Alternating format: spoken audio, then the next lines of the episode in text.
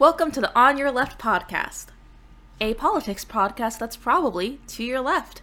My name is Katrina Eames, and I use she, them pronouns. And I'm Nirali Sheth. I use she, her pronouns. We are in your podcast feeds every Wednesday, so be sure to hit the follow button, subscribe button, whatever button there is. Be sure to hit it so we, you can hear us every Wednesday. And if you want to help support the podcast, you can go to patreon.com slash on your left pod and help us produce this podcast to make it of a higher quality. Uh, so you may have noticed that we weren't here last week. Uh, we took last Wednesday off for a holiday. Nirali, what holiday did you celebrate? Yeah, so um, if if you know me through YouTube, you probably know that I am a Jain, and we have a high holiday called Paryushan, which uh, is a fasting holiday, and um, there's a ton of religious stuff that goes into it. And um, on Sunday when we record, I had to uh, do a big prayer thing, so I couldn't record last week. Sorry about that, but also not sorry because because we all deserve to have religious holidays off. Yeah, I uh I think basic religious equality is definitely something we stand behind on this podcast. Uh, but a lot's happened while we've been gone. Yeah, so much. So much has happened. Kamala Harris was uh, nominated to be the vice president. She will be Joe Biden's running mate uh, for the 2020 election.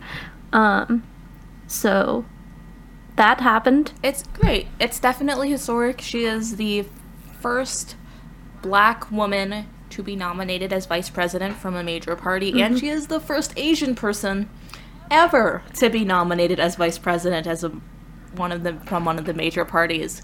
And uh, you know, she wasn't my first choice, but I've always had a lot of respect for Senator Harris. I think she's a really strong and independent, ambitious woman who was gonna get stuff done, and I'm excited to see it. Yeah, yeah. Um, I didn't expect much out of the nomination, so I'm not mad about it. I disagree with Kamala Harris about a lot of things, but it's also really great to see a woman of color on the ticket. I'm interested to see what uh, she and Joe Biden have in store for us.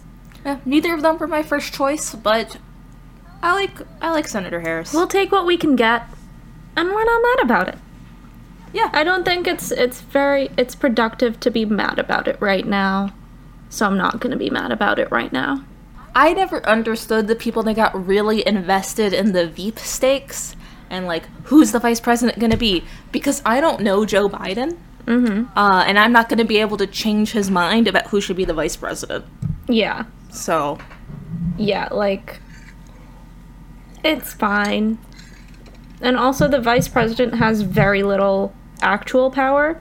Maybe a lot of political power, but very little actual power. So, it's fine. I mean, they are in charge of the Senate, uh, which is cool because Kamala Harris is a good senator. Mm-hmm. And uh, if we don't win back the Senate, I feel like she scares Mitch McConnell, and I like that. I do like that. I do like anyone who can scare Mitch McConnell.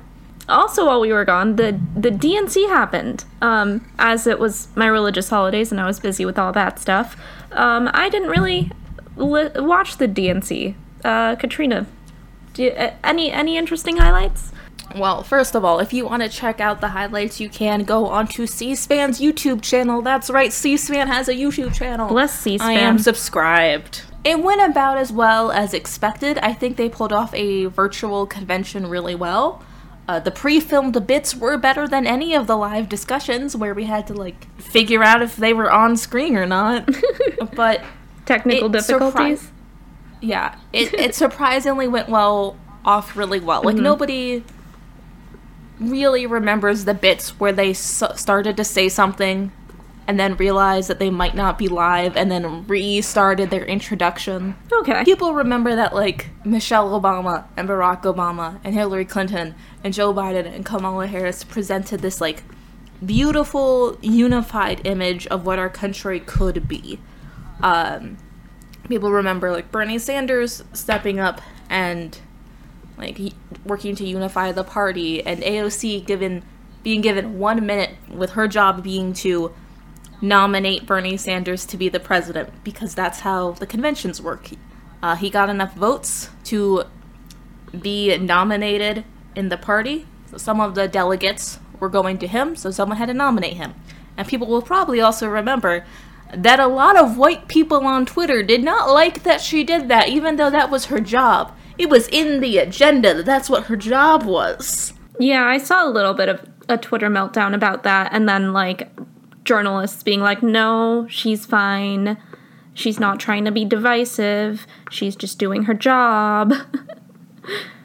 and also, she literally got into politics because of Bernie Sanders. So, like, what did you expect? The DNC was basically just like every other convention that ever, except, you know, uh, there weren't people there. There weren't groups of people hanging out, which I guess is true of every convention that's happened this year. Although I think the RNC is going to be IRL, if I'm not mistaken. Mm, well, you can talk about what bad decisions are being made by the Republican Party next week. Okay. Um, one thing that I did want to know about the DNC that I did catch was the roll call, um, which featured uh, Americans from every state. Um, and one in particular that was really notable for me was Matthew Shepard's parents uh, were representing um, their home state, and that was really beautiful. Yeah. Um, if you don't know who Matthew Shepard is, go check out our episodes we posted in June about LGBTQ plus history and learn something that fundamentally changed the way that we view LGBT people in this country and how we respond to hate crimes. On to our main topic for the day healthcare. Healthcare. We got to talk about it. Um, it's it it's important um, and it's very topical right now because the election's coming up. Um, polling from the Pew Research Center in 2019 found that improving the economy and healthcare should be the top priorities for the president and Congress. And um, we uh, did see that in 2018. It was the same deal. It's extremely important and on everyone's minds all the time. Um, especially during election season. I these are the domestic issues that really the majority of Americans care about because we're all affected by it. Uh, we live in a capitalist society, and therefore the economy is important to our survival. And also, we have bodies, and they sometimes they don't work real well, and we need help. Yeah, yeah. And this polling was done in 2019, which means it was done before the pandemic, before we lost healthcare, and before the economy fell apart because of coronavirus. Which is the second reason why we're talking about this, because oh my god, we're still in a pandemic. still. It is almost autumn, and we are still here. Remember when we thought it was yeah. going to be two weeks? I never thought it was going to be two weeks. I thought maybe like a couple months, though. Yeah. I was prepared for two or three months. Yeah, it's been longer. And I'm not a fan. I'm not a fan. So I'm going to pull myself together real quick. I'm not going to cry because I don't need audio of me crying. um, polling from the Pew Research Center from July 2020 found that 67% of US adults believe that the coronavirus outbreak is a major threat to the health of the US population as a whole. Why isn't it higher? I don't know. I don't I don't know. You know, actually I'm somewhat impressed by the 67% somewhat impressed. The the vast majority of Americans do understand that this that the coronavirus is a real thing that is a real problem. So, you know, that's something. um so many people have died and I'm trying not to be mad at the people who don't think this is like a threat to our public health mm-hmm. because I I need them on my side. I'm trying not to get angry at them because they don't understand. But I am mad at them because I don't feel like people who don't think this is a major problem are going to act like it's a major problem. Yeah. I won't do things like, you know, continue to wash their hands regularly or wear masks or just be nice to service workers who tell them that they can't dine in at the restaurants right now. Yeah. Oh, it's it's really hard, and this virus has taken a toll on all of us, and it's especially difficult because we know that there are people um, who refuse to take it seriously and therefore are just exacerbating the problem. But this is also a healthcare, a severe healthcare issue because uh, the pandemic has stripped uh, an estimated 5.4 million uh, American workers of their health insurance uh, between February and May of 2020, a stretch in which more adults became uninsured because of job losses than have ever, ever uh, lost coverage in a single year. This is because healthcare is tied to your job for most people. If you are in a full time job, you likely get healthcare through your job as a benefit. And if you lose your job, you lose your healthcare. We know that the rest of the world is making fun of our country for this terrible policy. Mm-hmm. We, we know. We're well aware that this is a a bad thing. That shouldn't be a thing. And that's just 5.4 million American workers. That doesn't include everyone. Um, it doesn't include any spouses that receive healthcare coverage. It doesn't re- include children who had healthcare coverage through their parents' jobs. Mm-hmm. Uh, the nonpartisan Kaiser Family Foundation estimated that 27 million Americans have lost coverage in the pandemic because that study took into account family members of those insured. Yeah, so that's more than five times, or that's about five times what, um, five times the amount of workers that lost health care. Yeah. Because, I mean, imagine everybody, you know, has a spouse or has 2.5 kids and lives in a nice white picket fenced house or apartment complex, and. Yeah. N- now none of them have health care because their job their job was lost during a unprecedented global pandemic that had completely sh- just closed our economy. Yeah. Yeah, healthcare is extremely important. It's important because we all need it and also if you live in America, you know how much of a pain it is in normal times to get any sort of health care. Um, I personally have experience with how annoying it is. Unfortunately, what we've seen is that the Republican Party has continuously tried to make it worse. They have notoriously attempted to repeal any sort of federal health care system, like the one that could have prevented uh, millions of people losing their health insurance because of the pandemic, and have continuously attacked the Affordable Care Act since its inception during the Obama administration, going so far as to make it a part of their party platform. Yeah.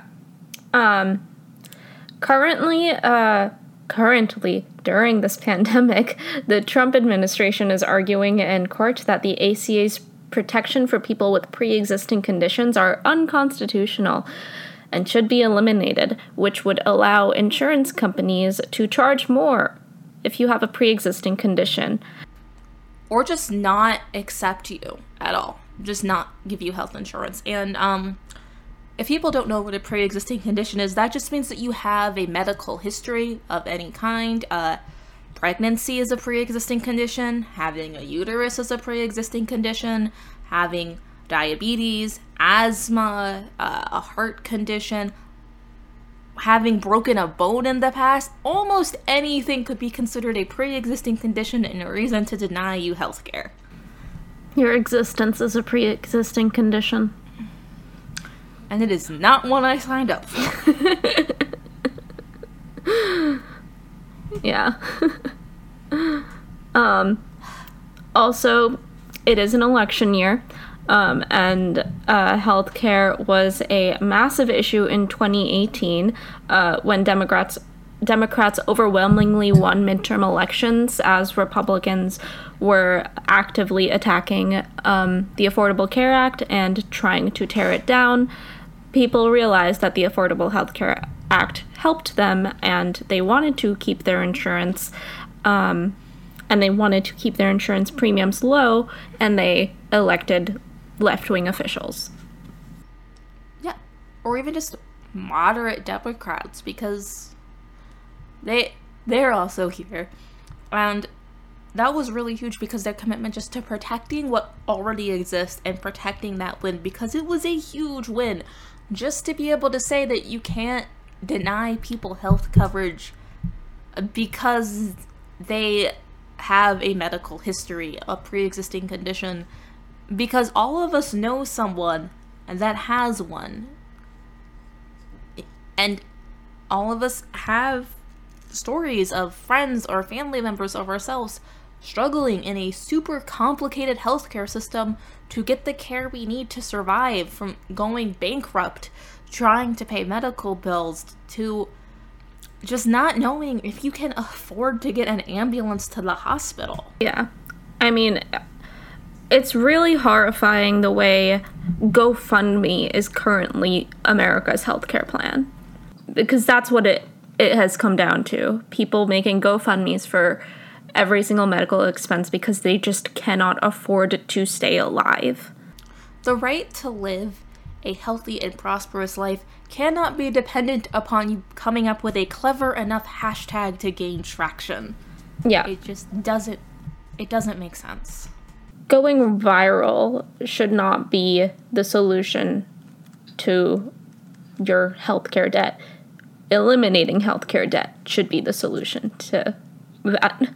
But I think we do have someone uh, who might be able to help us a little bit. Joe Biden. He's our first choice now.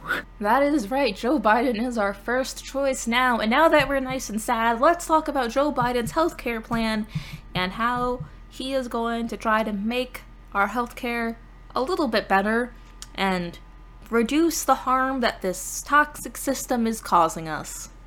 Yeah.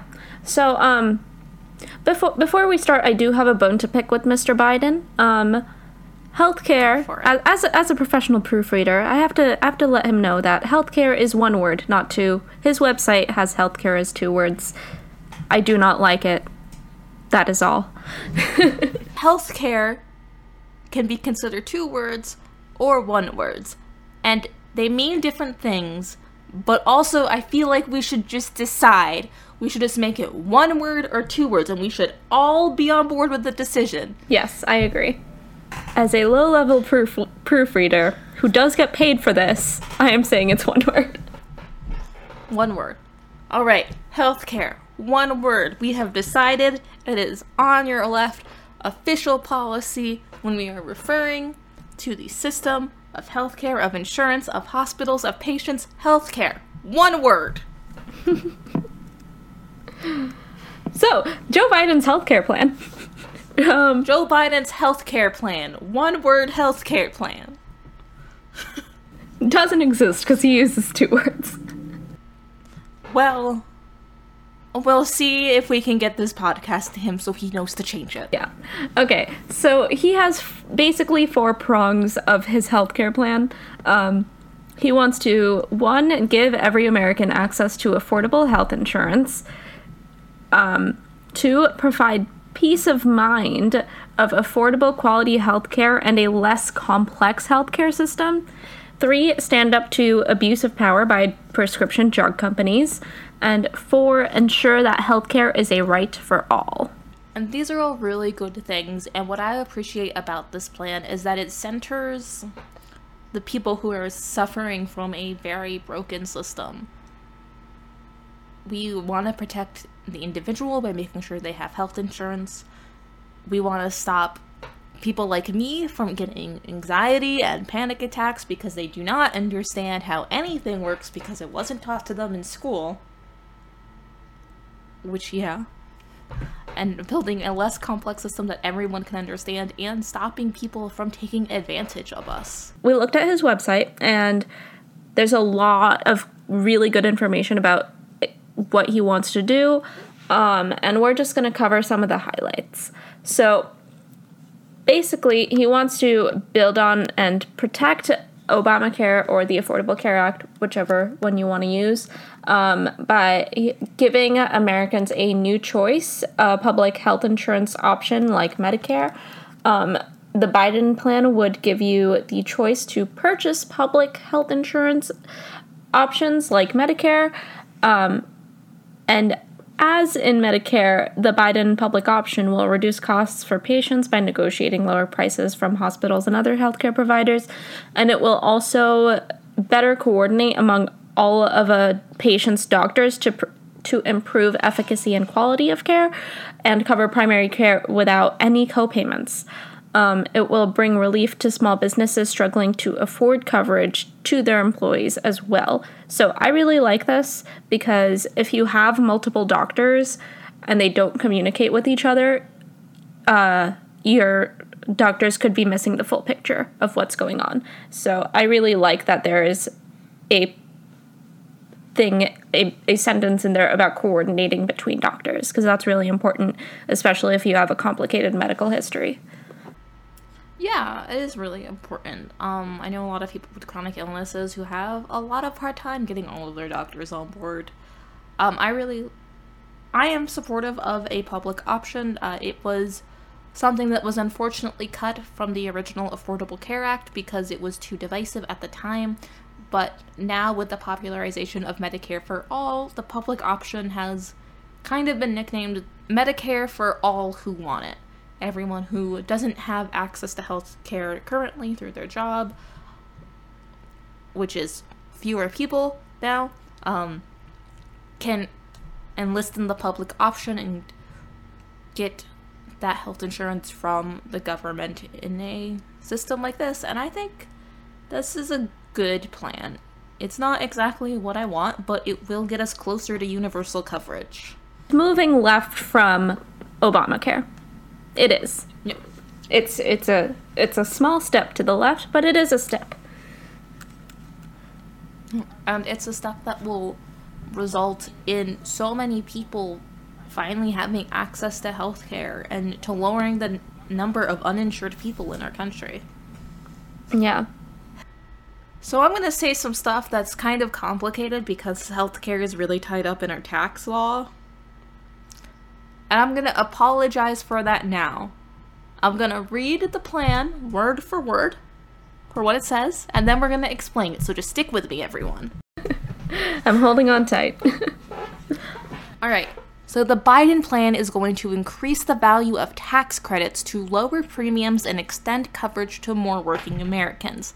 Today's families that make between 100% and 400% of the federal poverty level may receive a tax credit to reduce how much they have to pay for health insurance on the individual marketplace. Additionally, many families making more than 400% of the federal poverty level don't qualify for financial assistance and still struggle to afford health insurance.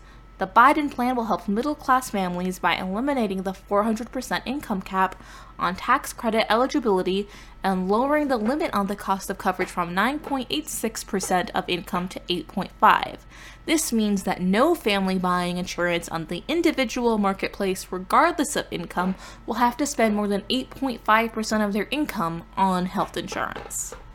I am lost and I am scared. Please help. Okay, so let's start with the tax credit. So, a tax credit is available uh, if you make between 100% and 400% of the federal poverty level.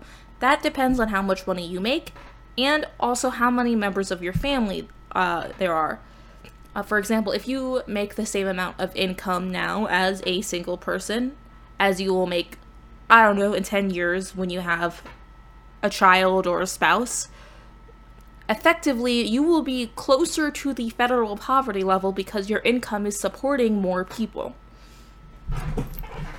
So 100 and 400%, that's basic working class people. And currently, you get a tax credit to help pay for health insurance that's on the marketplace uh, to ensure that you still are able to get health care even if you aren't incredibly wealthy. All right. Good so far? Yeah. So more people get the tax credits. More people will get the tax credit. All right. Next part of the plan for people making more than 400% of the federal poverty level. Right now, they don't qualify for financial assistance, but that doesn't mean that they can afford health insurance either, because that is what we call the Medicare gap, basically. They are make too much money to get financial assistance and help from the government to pay for healthcare, but they don't make enough to get their own healthcare either. So, what the Biden plan is going to do is it's going to take away the income cap on tax credit uh, to make it so more people will be able to get help paying for health insurance and getting access to health care, even if they make slightly more than the federal poverty level, because everyone should have access to health care, even if you are one of a wealthier working class member or a part of the middle class. Uh, good? Yeah, okay, so that's saying that like if you make like 450%, you still probably can't afford health insurance, so it'll it'll throw you some tax credits. Yeah, right. because it also might depend on like even though the federal poverty level is the same across the country, we know the poverty level changes based on where you live. If you and me have the same income and you live in New York City and I live in Pittsburgh, Pennsylvania, which is where we usually live, if we are making the same income, I will have a much higher quality of life because my rent will be a third of what your rent is. This is true. Um, but eliminating this 400% income cap will help people have access to healthcare by helping them pay for it and looking at people's situations. The last part is lowering the limit of the cost of coverage. Um, this feels very small, but right now uh, there is a limit on how much you have to pay for health insurance. It is 9.86% of whatever your health care is. Uh, if you make $1,000 a year, simple math, you make $98 is the most you will have to pay on your health insurance. It is illegal to charge more than that. Uh, so this is just slightly lowering the cost of healthcare from everyone from $98 to $85. 80 98 $13 in your pocket. Math. Doing great. I'm I'm fine. But yeah, that is money that you can put towards other things like paying for your rent that's too damn high, making sure that your family is well fed and has able to purchase fresh fruit and vegetables because we know that that is better for you. And making sure that you can provide for your family by putting a cap on how much you have to spend on healthcare because even though it is absolutely vital to your existence within this world, we charge a lot of money just for having a body. Yeah. And that is the tax stuff. Okay. We got through it. We did it, everyone. All right, let's keep going then. So, um, another thing the Biden plan wants to do is expand coverage to low income Americans. Governments and state legislatures in 14 states have refused to take up the ACA's expansion of Medicaid eligibility, denying access to Medicaid for an estimated 4.9 million adults. And Biden's plan will ensure that these individuals get covered by offering premium free access to the public option for those 4.9 million individuals who would be eligible for Medicaid but for their state's inaction. Um, this makes sure that the public option covers the full scope of Medicaid benefits.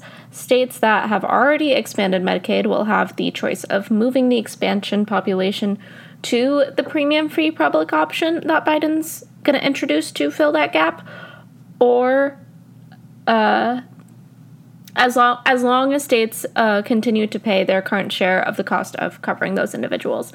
Additionally, Biden will ensure that people making below 138% of the federal poverty level get covered. He'll do this by automatically enrolling these individuals when they interact with institutions like public schools or programs f- that are specifically for low income populations, such as SNAP. So, this means that you don't um, have that low income people don't have to fill out as much paperwork because they'll automatically get enrolled in this Medicaid program.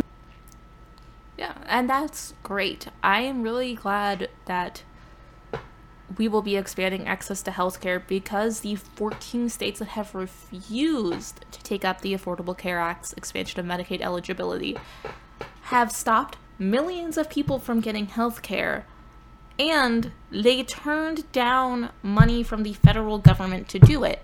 This would not impact really their state's budget. It wouldn't all it They were getting really free change- money to help people. and they turned it down. I have never once in my life turned down free money. Not once. And these 14 governors and state legislatures have repeatedly refused to help people. So this would fix that. This this would fix that, which is great because your ability to have health care should not depend on where you live. And unfortunately, because we all live in America, it does. Another thing that uh, the Biden plan wants to do is stop surprise billing. Consumers trying to lower their healthcare spending often try to choose an in network provider, and the Biden plan will bar healthcare providers from charging patients out of network rates when the patient doesn't have control over which provider the patient sees.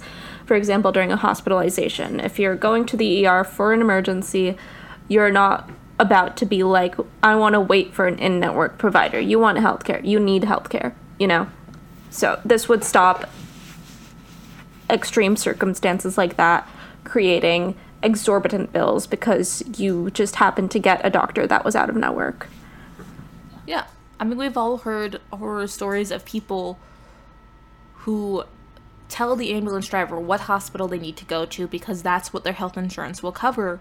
And then someone who consulted on a surgery was an out of network doctor.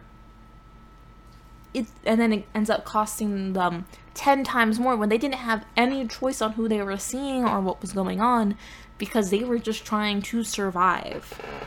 It shouldn't be on the patient to pay for out of network stuff when they have no control over whether they are seeing someone out of network or not. That's just ridiculous.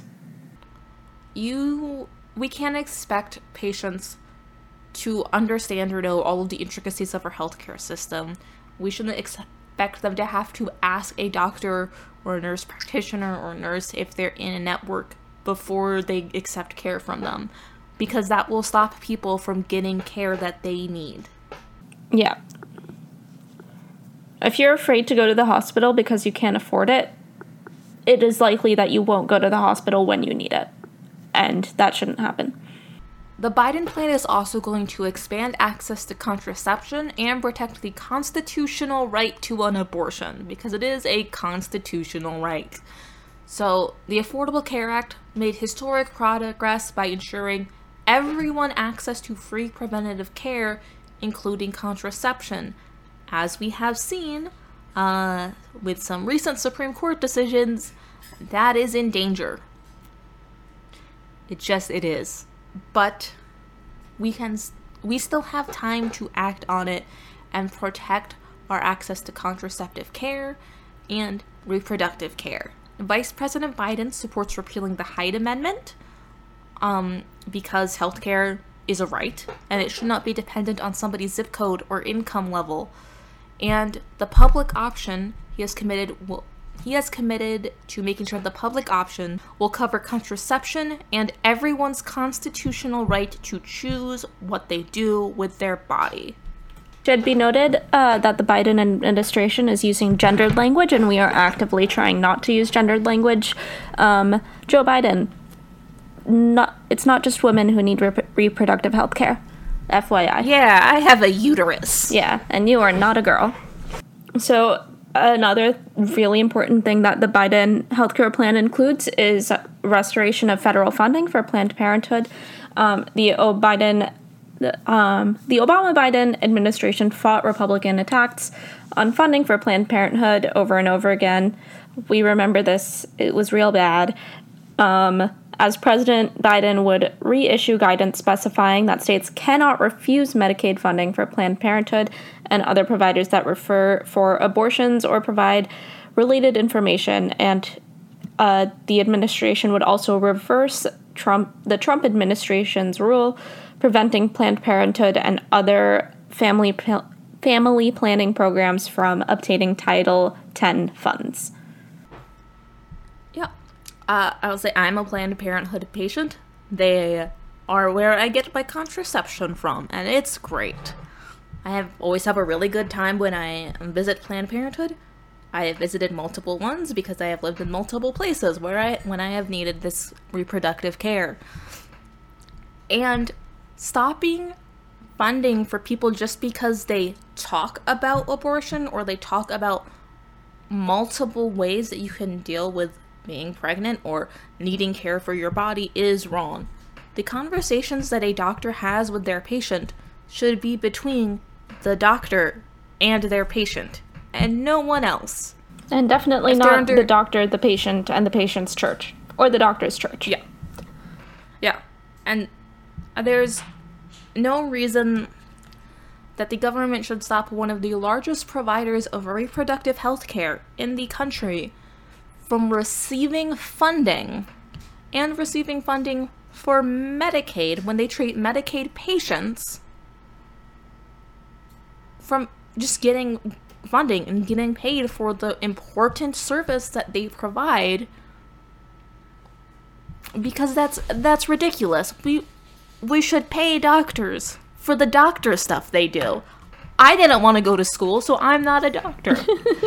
they did that. They did a really hard thing so that they could help us and we should pay them. Part of the reason why healthcare is so expensive is because doctors are experts at what they do. And no one is denying that. And no one denies that they deserve to be compensated for that. However, it should be affordable for patients as well. And the way to kind of fill that gap of how much doctors uh, should be compensated and how much patients should pay is filled by the government. That that gap is filled by the government, and um, they are just actively choosing. It's partially filled by the government, but they are also just actively choosing not to do that for Planned Parenthood, and are doing that for other places. It's filled by the government during because of Medicaid, um, Yes. because Medicaid is a type of insurance. It's filled by insurance companies. Which is a sorry whole other which is a whole other thing. But- conversation. Yeah. It's look, we know our healthcare system is complicated. We know there are a lot of problems. But it doesn't make sense to have a gag rule. one of the last things we're going to talk about that's extremely important that's on the uh, Biden plan is reducing the unaccept- unacceptably high maternal mortality rate uh, that impacts people of color um, compared to other, I don't like the word developed nations, but the Biden administration or the Biden team is using the phrase developed nations. Um, compared to other developed nations, the US has the highest rate of deaths related to pregnancy and childbirth. Um, and we are the only country experiencing an increase in this de- death rate. Um, the problem is especially prevalent among black women who experience a death rate from complications related to pregnancy that is more than three times higher than the rate for non Hispanic white women. Um, California came up with a strategy that halved the state's maternal death rate, um, and as president, Joe Biden would take this strategy nationwide. Reducing the maternal mortality rate is so important because I want my friends to be alive. I want my friends' kids to be alive.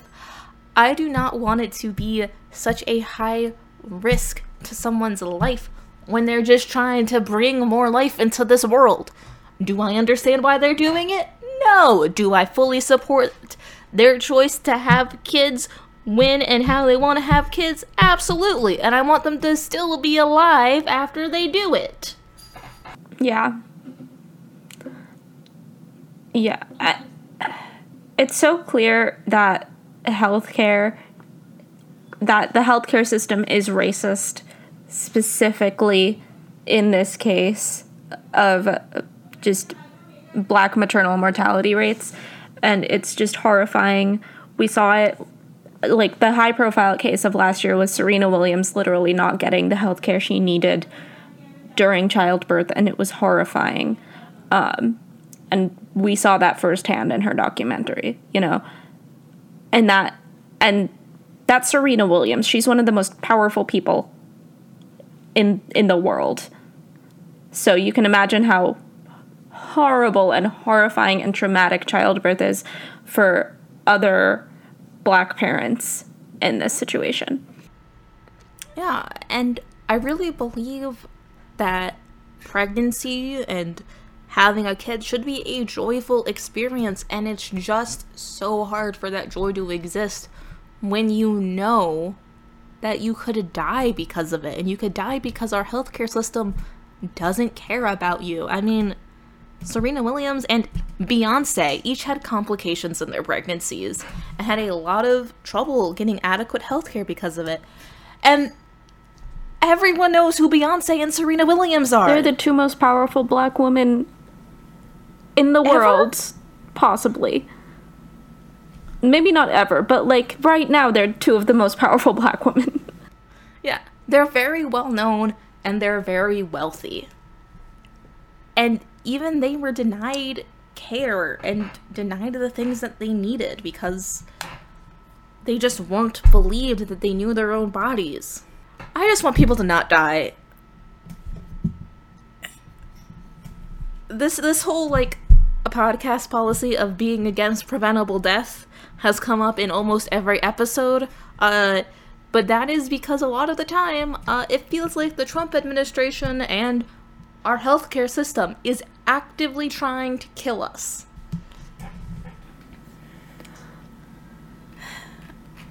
All right, let's move on to some queer stuff Yeah. because I, I want to Yeah. be less sad. Yeah. So um the for some reason Biden's website doesn't include the queer healthcare stuff in its healthcare plan, but it is in their queer plan or their LGBTQ plus plan. Um, so the basics of what uh, is in their LGBT platform in terms of healthcare is guaranteed protections against discrimination in the Affordable Care Act, um, which is what Biden plans on expanding. Um, also, uh, access, better access to suicide prevention and other mental health services, an update to their uh, HIV strategy, which I really don't know why isn't in the regular healthcare platform because it doesn't just affect queer people, um, and also a ban on conversion therapy. Which, if there is a nationwide ban on conversion therapy, that would be absolutely amazing. I have a lot of feelings about all of these things. Um, I am glad there will be protections against discrimination because the Trump administration recently made it legal to discriminate against me in the healthcare system uh, because I'm non binary, which is absolutely wild. Because, once again, if I get COVID 19 and you think I shouldn't have access to healthcare, I will cough on you. Yeah. Um Yeah, I think all of this stuff is really important. I don't think it's necessarily enough. Um but it is something and I'm happy it's in there because we're definitely not getting that from the current president of the United States. We are actual we are getting active attacks on the LGBTQ plus community, um, including attacks on our healthcare. and it's just plain wrong. There is no, absolutely no reason to make it harder for people to access healthcare during a pandemic because this decision came during the pandemic. Yeah, I'm like, I don't sound very angry, but I am just constantly extremely angry about this. Um, It's our primary emotion, I would say. yeah. Um, and we don't stop being angry just because there's a candidate that is helping some of the problems, which is, I think, how we see Joe Biden.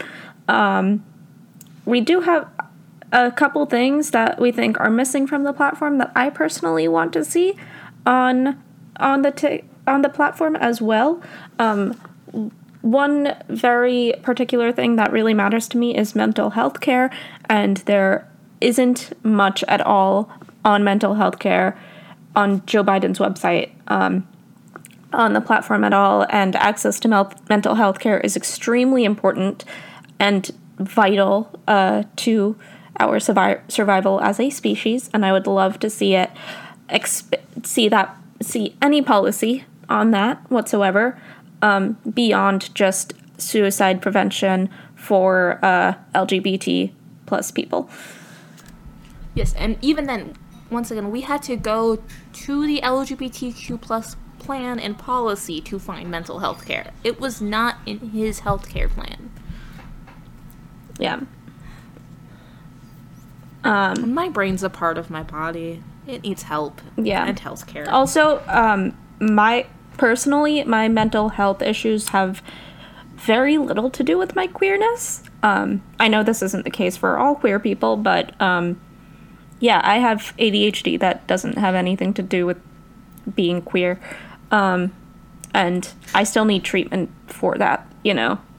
Yeah, I was a real anxious and depressed kid before I knew I liked girls. Same. We, we need help. we also want to see more specific action on trans healthcare because just saying that you're against discrimination doesn't mean that we would get the help that we need. Uh, it is incredibly difficult for anyone who wants to transition to be able to access that transition care.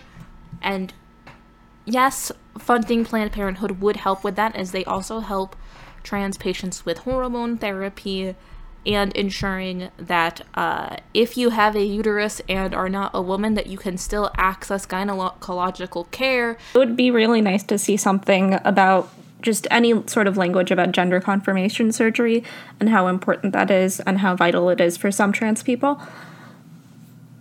It would be it'd be really nice to to know that like our presidential candidate wants people to be secure in their gender identity and do whatever it takes to do that.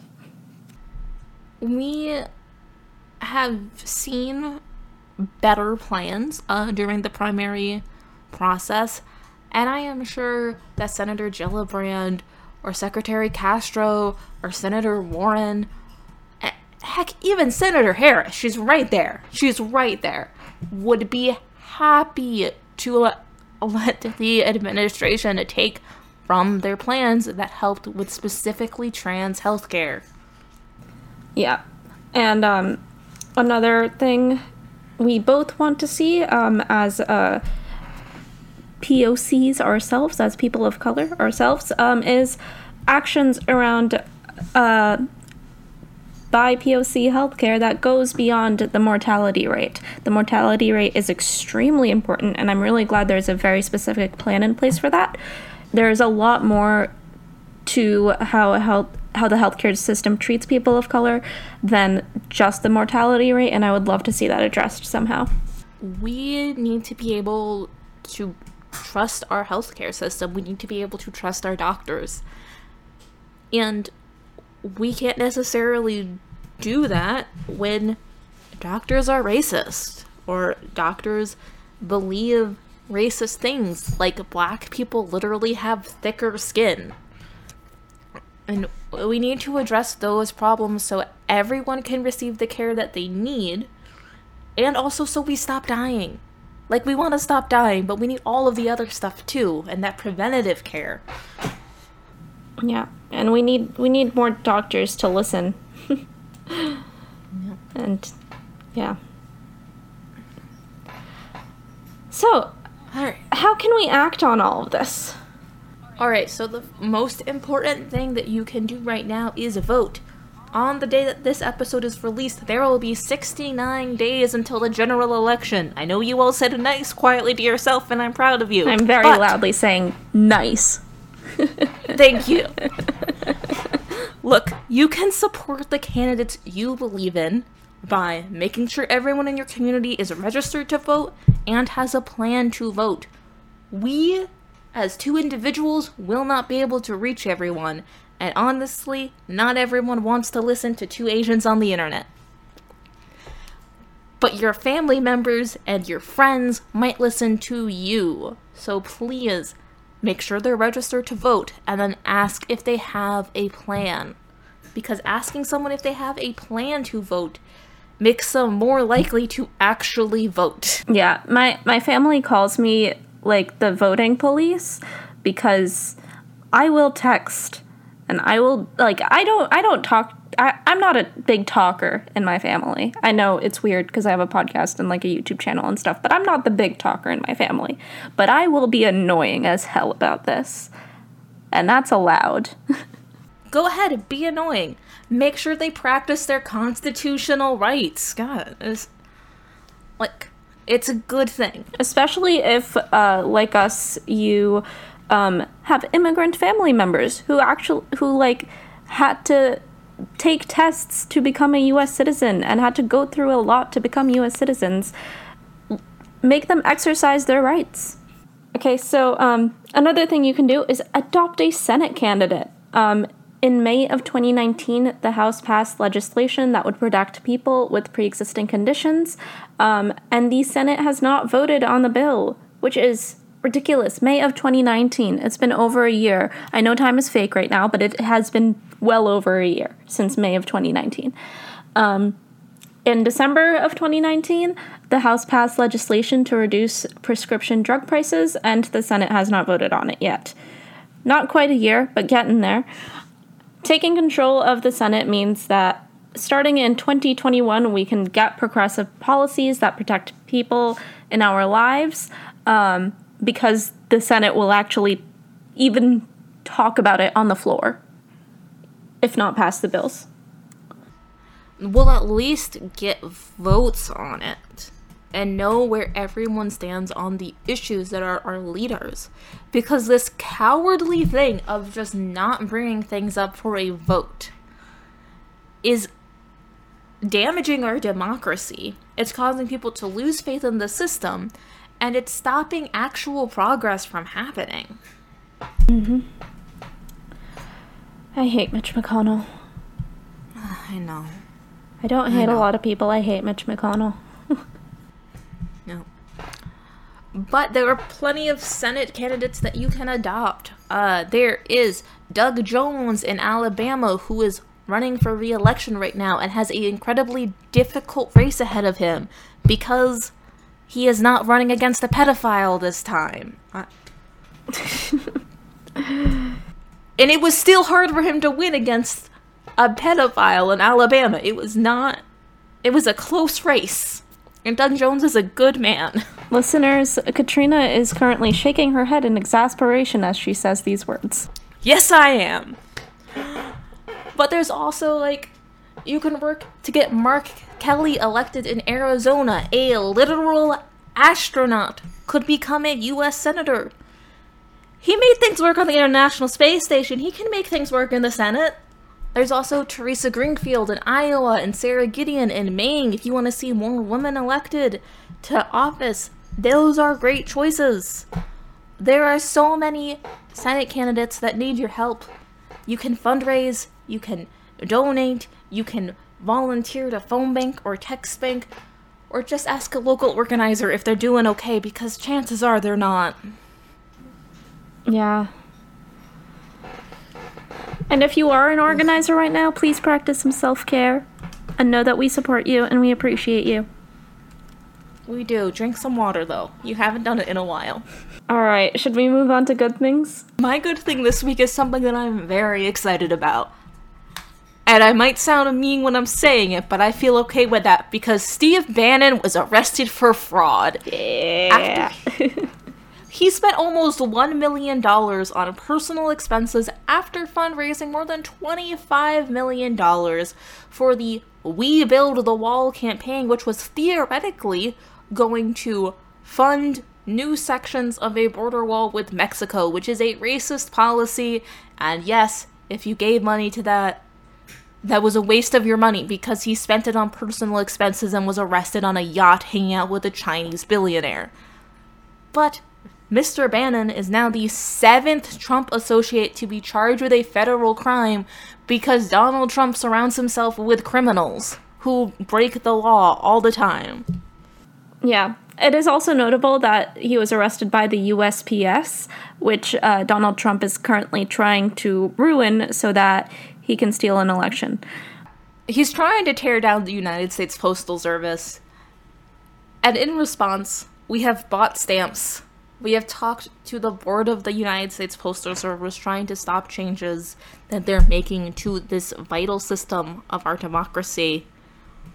And we've arrested Steve Bannon for fraud because he stole money from people. He lied and he stole, and he is now arrested. Um, so I actually also have good news this time. Um, it is it is more fun news than good news, but I feel like that counts. So um, uh, there is uh, so if you if you uh, live in the Midwest, um, this is not so much a thing where where I'm from, but if you live in the Midwest, I'm assuming y- y'all know what a state fair looks like. Um, but so uh, despite the circumstances, the Minnesota uh, State Fair was canceled. Obviously, of course it was. Uh, those Minnesotans are sensible.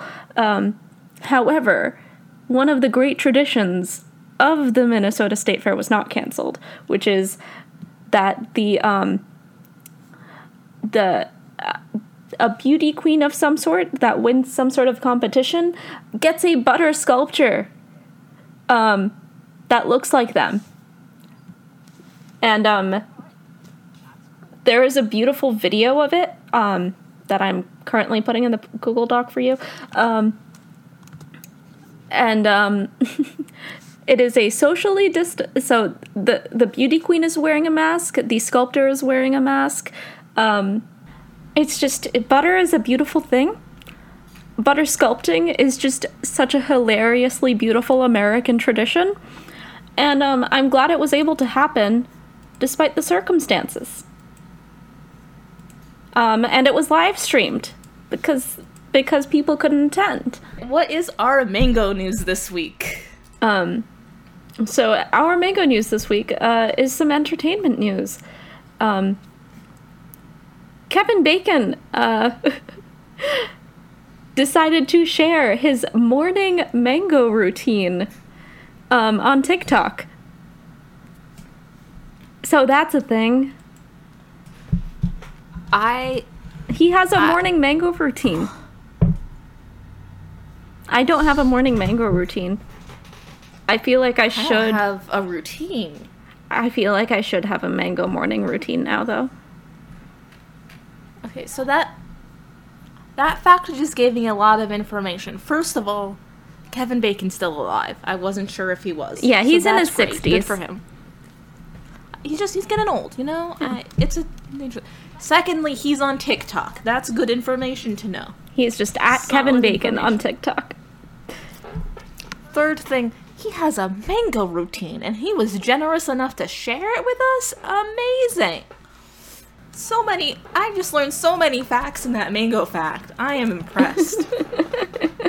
It really combines everything about quarantine.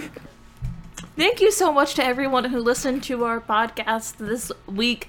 Please take some action on healthcare. Maybe watch Kevin Bacon's TikTok. I don't know what you do with your time, but something, I hope. But watching Kevin Bacon's TikTok will be good for your health. Yeah. That's how it all ties together.